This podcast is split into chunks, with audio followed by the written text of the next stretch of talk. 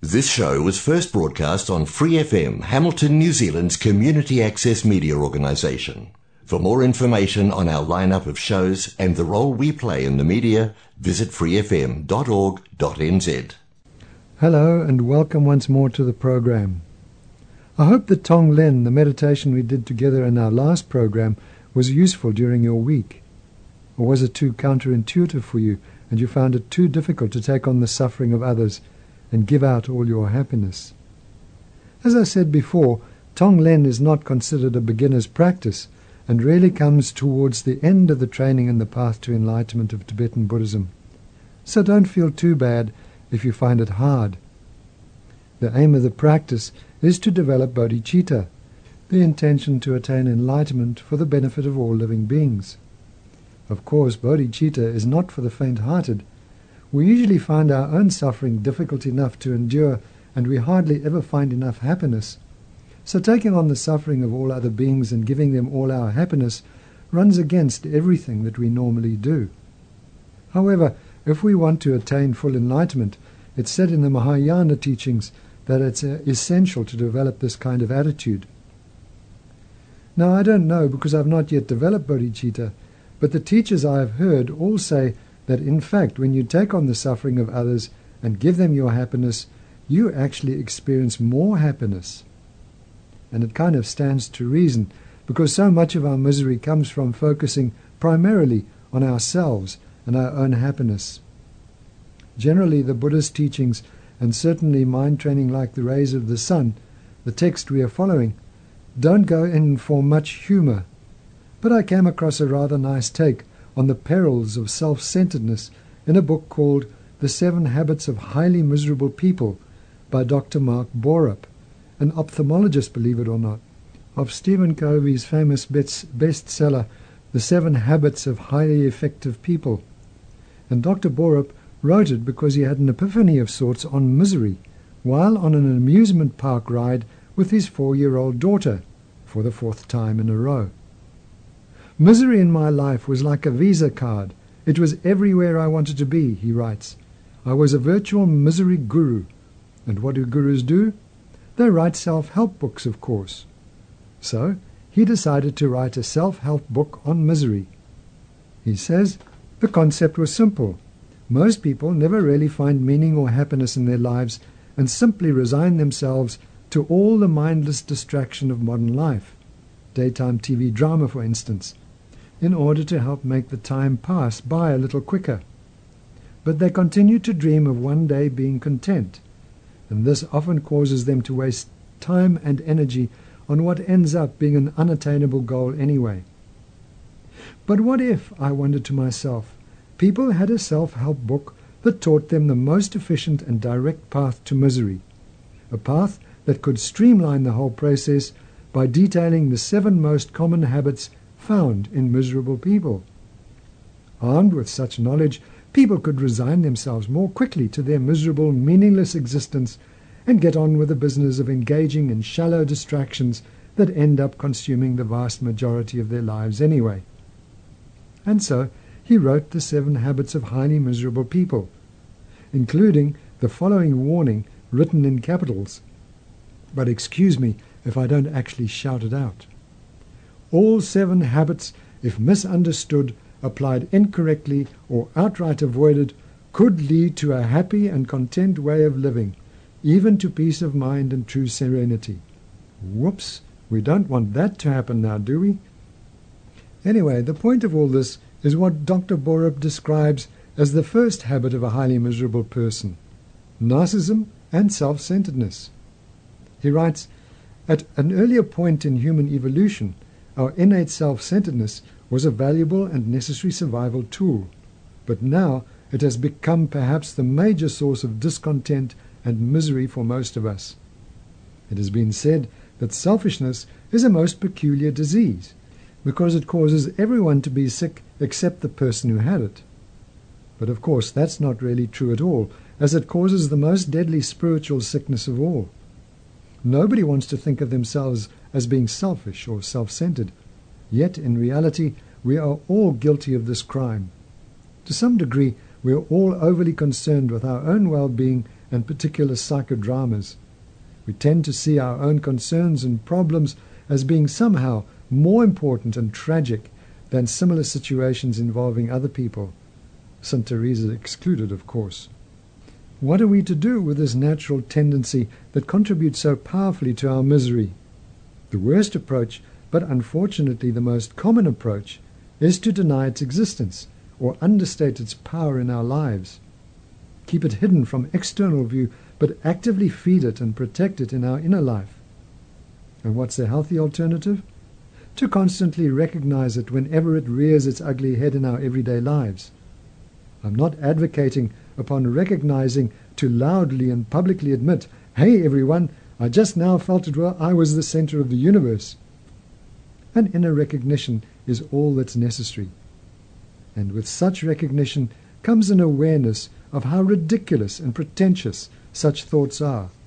And consequently, there's only one thing to do laugh. This is the ultimate weapon against narcissism to laugh at it. Realizing how absurd it is for us to believe our own concerns somehow have more gravity than anyone else's problems is cause for laughter. Laugh out loud, laugh to yourself. Laugh long or laugh short, but laugh at yourself for heaven's sake. For your happiness and your peace of mind's sake, laugh. Recognizing the first habit in ourselves is recognizing the truth that we all have a tendency to take ourselves too seriously. And the best way to avoid the first habit is laugh at yourself whenever you catch yourself taking yourself way too seriously. So even in parody, we can recognize that the first habit of seriously miserable people is self-centeredness, and the tendency to see their problems as somehow more earth-shaking than anyone else's. As Dr. Borup says, we all have an element of the drama queen within us, and it's up to us to recognize and take steps to counter it.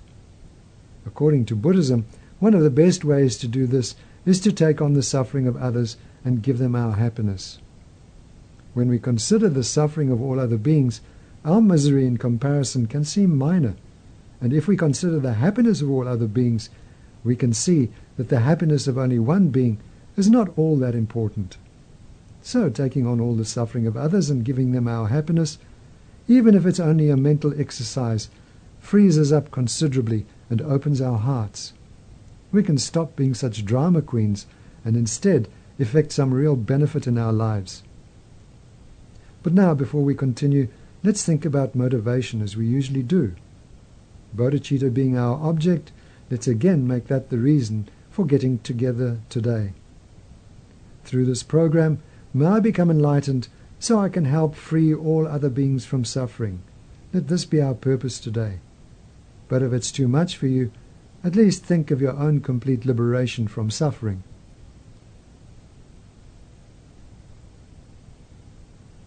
Thank you. Now, incidentally, the second of Dr. Borup's seven habits is worrying about things beyond our control. He claims that once we recognize we only really have power over our own thoughts, feelings, and behavior, and leave things that we can't control to the universal's natural forces and Bill Gates, the happier we will be. The third habit is trying to create an identity and security through material possessions. Catching ourselves using our material or non material possessions to hide our insecurity, we can recognize how vulnerable our sense of ourselves really is, and therefore laugh at ourselves, he writes. Well, Buddhism, of course, encourages us to recognize that our sense of self is merely illusion, and no inherent I can be found anywhere. Security comes from knowing there is no security, especially not in material possessions. The next two habits are letting fear rule one's life and resenting all life's unfairness and seeing oneself as a victim. And the last is to live in the past or future, ignoring the only real life we have in the immediately present moment. And something that struck me when reading Dr. Borup's writing is his unstated emphasis on constant mindfulness. To really practice avoiding the seven habits of miserable people, we have to constantly watch our minds and the nasty ego driven tricks that they get up to. Only mindfulness will help us to avoid being overtaken by them. Now, returning to Tonglen, one of its great contemporary practitioners is the Buddhist nun Pema Chodron, whose excellent books we've quoted from many times in these programs. I really like what she writes in Tong Tonglen, The Path of Transformation. Let's join her in the first chapter where she writes, All sentient beings without exception have bodhicitta, which is the inherent tenderness of the heart, its natural tendency to love and care for others. But over time, in order to shield ourselves from feeling pain and discomfort, we've erected solid barriers that cover up our tenderness and vulnerability. As a result, we often experience alienation, anger, aggression, and a loss of meaning in our lives, both individually and on a global scale. Somehow, in the pursuit of happiness, we have unwittingly created greater suffering for ourselves. Tonglen or the practice of sending and taking, reverses this process of hardening and shutting down by cultivating love and compassion. In Tonglen practice, instead of running from pain and discomfort, we acknowledge them and own them fully.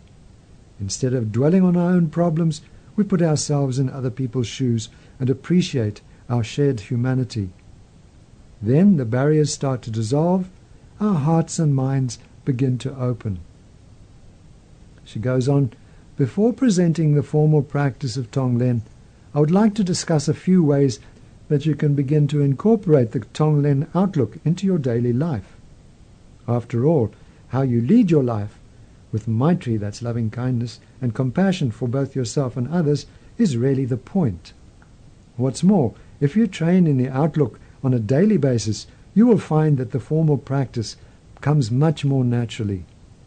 Trungpa Rinpoche used to tell his students to live their lives as an experiment. In other words, be inquisitive, be open, and without expectations. Then see what happens and learn from your experience. For this reason, I often suggest that students choose a limited amount of time, say three months or a year, to work with the Tonglen approach, just to see how it affects their lives. But don't think that you'll be able to perfect the practice in such a short time. Tonglen is really a practice for the rest of your life. Practicing sitting meditation or shamatha vipassana a little bit every day is a good way to start training in the Tonglen attitude. It's a way of checking in with your state of mind, like holding up a mirror to yourself. Sitting cultivates both absolute and relative bodhicitta. As an absolute bodhicitta practice, it teaches us not to grasp at thoughts and emotions as solid. As a relative bodhicitta practice, it teaches us maitri and compassion for ourselves. In general, it's not a good idea to start doing the formal Tonglen practice until you have a good grounding in sitting meditation. You especially need to cultivate steadfastness, the courage and patience to sit with whatever arises during meditation. Otherwise, you might be knocked off your cushion by the emotions that Tonglen provokes. For that reason, it's always suggested that you begin and end with sitting meditation whenever you do Tonglen. Now, even if you're not on a cushion or in the meditation hall, you can experiment with the practice of mindfulness and awareness. You can use it as a tool to get in touch with what you're feeling in the present moment. For example, sometimes when I'm alone or feel myself in a quiet setting, taking a walk in the woods, gazing out my cabin window, or sitting on a bench by the ocean I let go of my thoughts and try to see what lies underneath them. Actually, this is the essence of mindfulness practice. Always coming back to the immediacy of your present experience and letting go of thoughts and judgments about it. You will probably discover there is something that remains after you drop the thoughts and the storylines.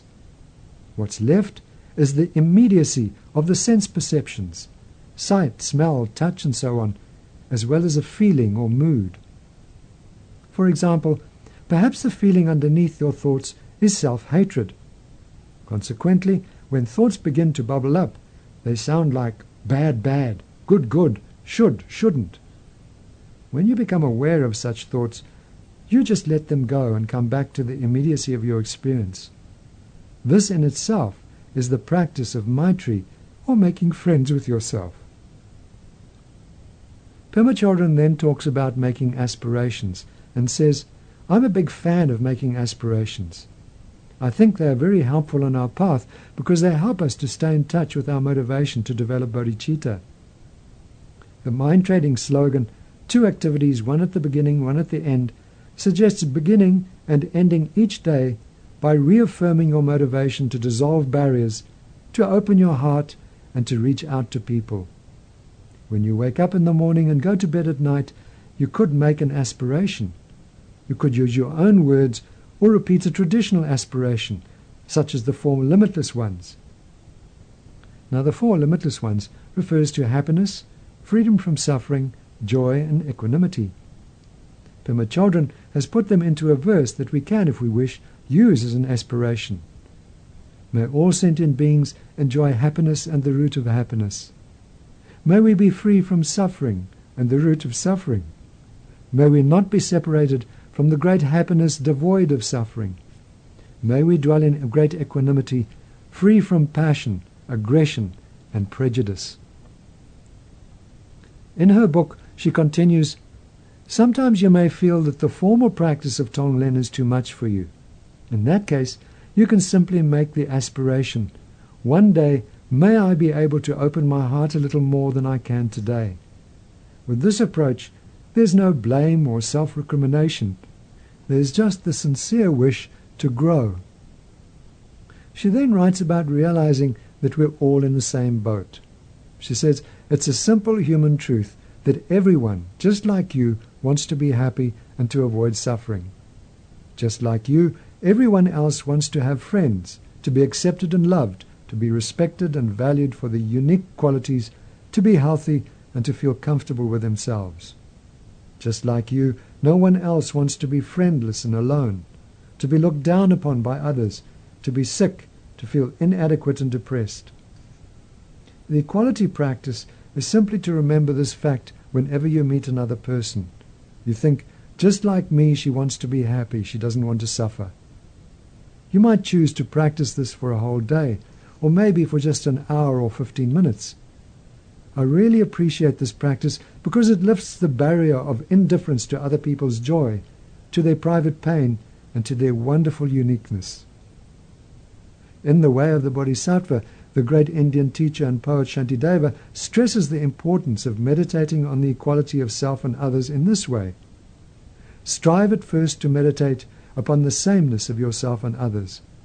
In joy and sorrow, all are equal. Thus be guardian of all, as of yourself. Jeffrey Hopkins, the Dalai Lama's translator for ten years, tells a story about traveling with him in the West. Wherever he went, his Holiness would repeat in English, Everyone wants happiness, doesn't want suffering. He would go to an airport or a lecture hall or a conf- news conference and say, Everyone wants happiness, doesn't want suffering. At first, Jeffrey thought, Why does he keep saying this? Because it seems so simplistic and ordinary. But after a while, the message began to sink in, and he thought, Yes, I need that. It is simple, but it is also profoundly true and it was exactly the kind of teaching he needed to hear. At first, this practice might seem commonplace or shallow to you, but believe me, it's a real eye opener. It humbles us because it shines a spotlight on our habit of thinking that we are the center of the world. When we acknowledge our shared humanity with another person, we connect with them in a surprisingly intimate way. They become like family to us, and this helps dissolve our isolation and aloneness. The practice of sharing your heart is twofold sharing happiness and accepting pain. For the first, when anything is delightful in your life, you wish that other people could share it. For the second, when you feel any sense of suffering, you think that many other people are also suffering and you wish that they could be free from it. This is the very essence of the Tonglen outlook. When things are pleasant, think of others. When things are painful, think of others. If this practice is the only thing you remember after reading this book, it will benefit you and everyone you come, come into contact with. When you experience any kind of pleasure or well being in your life, appreciating a bright spring day, a good meal, a cute baby animal, or a nice hot shower, notice it and cherish it. Such simple pleasures can bring us a lot of joy, tenderness, and a sense of relief. We have many of these fleeting golden moments in our life, but we usually speed right past them. So the first part of the practice is just to stop, notice, and fully appreciate them. Next, you make the wish that other people could also enjoy them. As you do this practice more, you will probably find yourself noticing these moments of happiness and contentment more and more. When you practice giving in this way, you don't bypass your own pleasure or enjoyment. Say you're eating a bowl of delicious strawberries. You don't think, oh, I shouldn't really be enjoying these so much. Think of all the other people who don't even have a piece of bread to eat. Instead, you should think, wow, this is a fantastic strawberry. I've never tasted anything so delicious. And you can enjoy your strawberry thoroughly. But then you think, I wish everyone could enjoy this. I hope that they will have a chance to enjoy this too. You could also think of a personal possession that gives you a lot of pleasure such as your favorite sweater or your favorite tie. Then imagine giving it away to people you meet. Now, this practice isn't about actually giving anything away because you're working at the level of imagination, but it puts you in touch with your habit of grasping, shutting down, and not wanting to share things with others. In the process, you develop confidence in your own inherent richness, that in fact you always have a lot to give others. Treya Wilber described this kind of giving practice in the book Grace and Grit, which is about her battle with terminal cancer. She had already been doing Tonglen for a long time. One day she lost a gold star necklace that her parents had, had given her, which was like a good luck charm, because she'd worn it through all her most difficult times, chemotherapy and operations. When she couldn't find it anywhere, it seemed like a bad omen and she became depressed. But based on her experience of Tonglen, she suddenly got the idea of visualizing millions of these stars and giving them away to benefit everyone she met. During the process of practicing in this way, she became acutely aware of her habitual patterns of desire, attachment, and clinging, and she began to give away anything for which she felt a momentary attachment. Now, this didn't always help her to overcome her clinging, but through this work, she developed compassion for everyone else like her who had good intentions but couldn't quite live up to them. Through this practice that she discovered through her own insight, she was able to get over losing the star and, most importantly, learned the joy of dropping attachment and giving to others. Now, the second part of the practice is somewhat more advanced, so don't try it unless you feel comfortable with the idea. First, you notice when you experience something that is uncomfortable, painful, or unpleasant. Then you make the wish that other people could be completely free of it and imagine sending them whatever you think would bring relief. For example, if you start to feel depressed, you say to yourself, Since I'm feeling depressed anyway, may I accept it fully so that other people can be free of it. Or, since I have toothache anyway, may I accept it completely so that other people may be free of it and then send them a sense of relief. Just do it very simply, without worrying too much about the logic. Well, for many people, this kind of exchange will seem like too much, too soon. But I present it anyway because I have personally found it very empowering. It turns around the revulsion and paranoia that we normally feel about anything unpleasant, the feeling that we are the target, and we use it as fuel for awakening the heart. Traffic jam Tonglen is a specific instance of this practice. It's about working with all the uncomfortable feelings that you experience when you're stuck in a traffic jam, or perhaps in a very long line at the market. Anger, resentment, restlessness, uptightness, fear of missing an appointment. First, you look around and realize that all the other people stuck in the jam are feeling the same way as you do. Then you breathe in fully whatever you are feeling and send out a sense of relaxation and relief, both for yourself and all the other people in the traffic jam. You realize that as human beings, you're all in the same boat. Everyone is putting up barriers and using the discomfort of the traffic jam to feel more and more isolated. So you turn the situation around, and it becomes your link with all the other people stuck in their cars. Suddenly, as you look out the window at them, they all become human beings.